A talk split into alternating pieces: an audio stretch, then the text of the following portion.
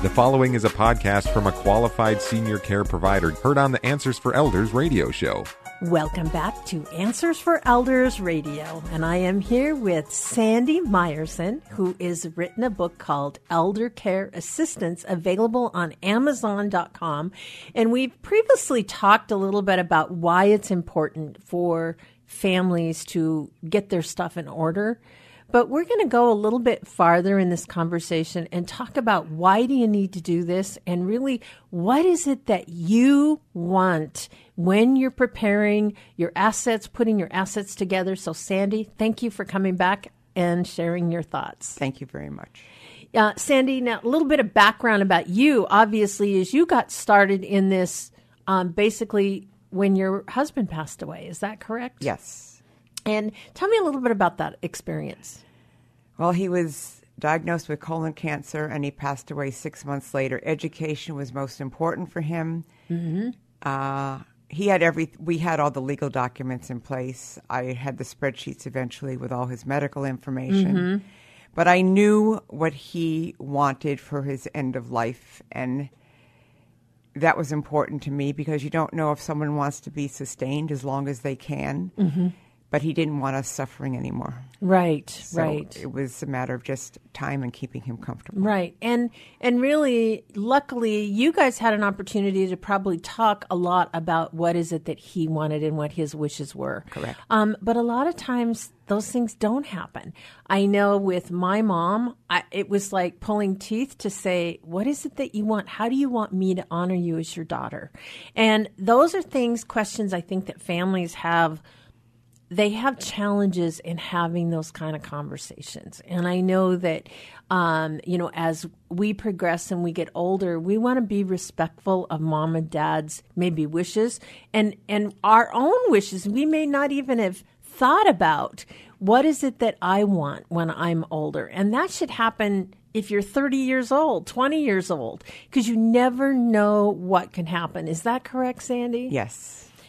So tell me a little bit about you. Um, you know, do you have any experiences where that has taken place?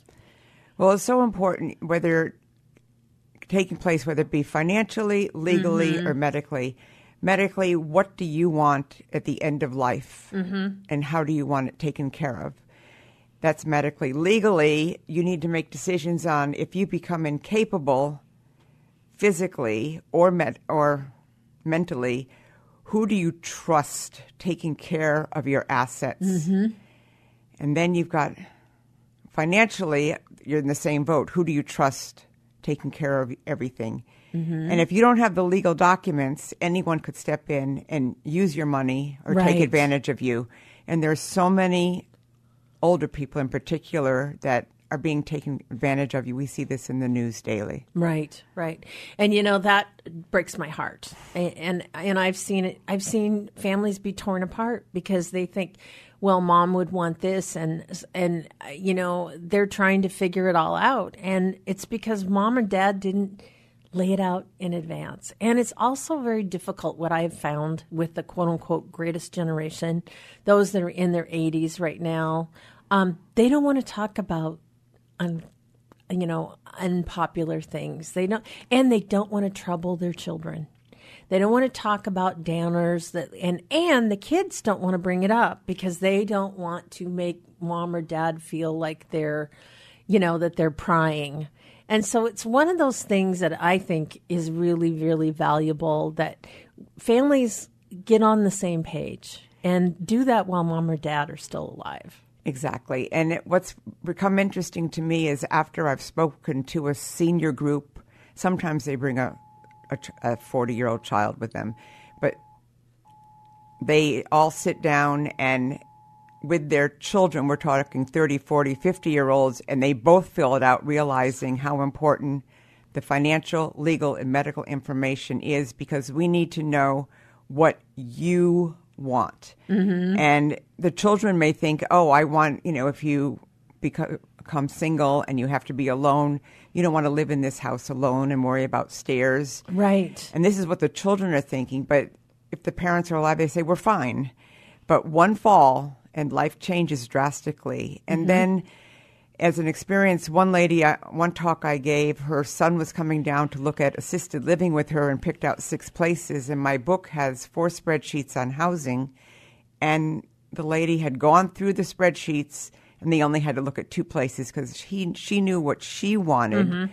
In a housing facility. And it's not like convalescent homes 50 No, years ago. no. Independent housing is everything you can want, but there's social. You can live on your own, but there's meals provided for Mm-hmm, you, and there's activities, and there's social things. It's you like go to living football on a game. cruise ship or a Exactly, resort. That's exactly. what's so amazing. And but you don't have the responsibility Mm-hmm. of managing the house.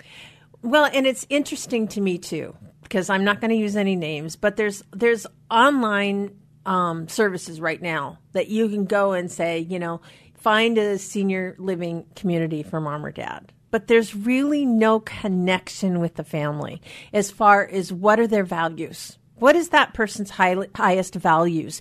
And why is it, you know, why are those values most important in selecting a community? And that is one of probably the one of most important factors. So we are talking again to Sandy Meyerson, and she has written the book Elder Care Assistance, a practical guide to what is it? Um, Covering health, legal, and financial right, covering- considerations. there you go, covering health, legal, and financial considerations. And Sandy, this book is on Amazon.com. Is that correct? Yes. How do we find it? All you have to do is go to the Amazon website, type in elder care assistance, and the book will come up. You can put in by Sandy Meyerson, but that's nece- not necessary. Just That's elder great. care assistance. It's also there's an e version available, mm-hmm. so you can choose either one. That's great. So you can do basically like a Kindle version or audio, uh, and you can also do a um, paperback. And it's And probably audio. and and audio. Good for you. That's great. That's great. And you have spreadsheets in there. And tell me a little bit about what the spreadsheets do. Okay, there are spreadsheets for financial, uh, your legal documents, all your medical information. But it's so important that I have in the book a 911 envelope. And in that envelope, you need, if you have a DNR, do not resuscitate, that must go in there. A medical directive, who can make medical decisions for you if you are unable. Mm-hmm. The prescription spreadsheet, which lists your doctor as well as the phone number to contact the doctor, but not just the name of your prescriptions, but the mm-hmm. weight of the pill, mm-hmm. how often you take it, is it generic, pharmacy you go to, as well as the mm-hmm. physician and the physician's That's number. important. And this way, the hospital has no excuses for what you have, what you have allergies to, or whatever. Right. And then you need a copy of the front and back of your uh, medical insurance. And lastly, and very important, is a list of important phone numbers. And those five items, if they're in an envelope labeled 911 and you put it on the back of your front door or on your refrigerator, in your glove compartment. Next to your POLST form, that may be on your refrigerator as well. Right. And if you have to call for an emergency, you grab the envelope and go. And you have all, the hospital doctors have all the information they need to contact whomever and manage your me- medical emergency. Mm-hmm. That is so much better than you know. I, as my mother's daughter, when I was her caregiver, I used to keep an envelope in my car, and it was in the um, like the pocket of my back seat or my front seat. So, and in that envelope, I had my power of attorney. I had a list of all of her prescriptions, and I had any sort of pertinent information. Um, for example, you know, her likes, dislikes. So if I ever have to go to the hospital, all I had to do when I'd go pick her up or whatever is I could grab that envelope out of my back seat. But you're saying in the home, that's really important as well. Right. And the medical directive is so important because Mm-hmm. only pe- people on that medical directive, the legal document, can make medical decisions for you. right right and of course i had um, you know i did have a all of her credit cards in my name at that time when i became her attorney in fact um, they the banks had automatically issued cards as the AI, AIF for Norma Perkins at the time. So that's how that worked. I'm assuming it still works that way. Is that correct? Every state is slightly different.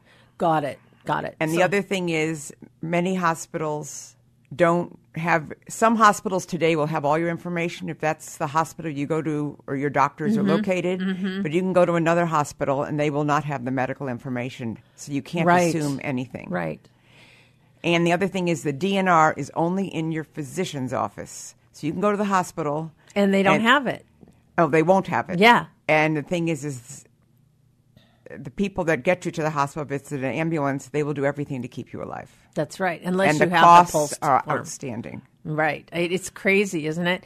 And and one of the things, you know, and I guess in closing, I want to talk about, you know, I think it's in times of crisis and when something happens that families fall apart. They come apart at the seams. And I truly believe that as a responsible adult, every single human being should really have this conversation, first of all, with themselves and with your spouse, of what are your final wishes, and then do something about it. Um, I, I read a statistic not too long ago that um, the cost of funerals double every three years. They double. They're outrageously expensive. And yet, there's things that you can do today that locks in the price of a funeral so you don't pour that expense to your children. And the other thing is you get your wishes honored. And so this is something I think that Sandy, you've been so great about talking about really having this conversation, you know, number one with yourself, but getting those pieces in place, I think, which is so important. Isn't that true? Yes, and every generation needs this information. That's great. Sandy, I'm so glad you're here. So tell us how to get your book again. It's available at Amazon.com, and that's the only place you can get it. And you just put in elder care assistance, and the book will come up. And again, the book is for everyone, not just elders. And I've learned that through talking around the country. Absolutely. Well, I'm so glad you're here, and we look forward to maybe having you back sometime soon. Thank you very much. Answers for Elders radio show with Suzanne Newman hopes you found this podcast useful in your journey of navigating senior care. Check out more podcasts like this to help you find qualified senior care experts in areas of financial, legal, health and wellness, and living options. Learn about our radio show, receive our monthly newsletter, receive promotional discounts, and meet our experts by clicking on the banner to join the Senior Advocate Network at AnswersForEldersRadio.com. Now there is one place to find the answers for elders. It's time to rethink, renew, and reimagine retirement. Hey, everybody, Jared Sebesta here, host of Retire Repurposed. Now, this podcast is about the non financial parts of retirement, which many times can be even more challenging than the financial. We believe retirement is not the end, rather, the beginning of what could be the most impactful, purposeful, and fulfilling season of a person's life. So don't retire, become repurposed. To listen now, search Retire Repurpose on your favorite podcast platform, Senior Resource, or Life Audio.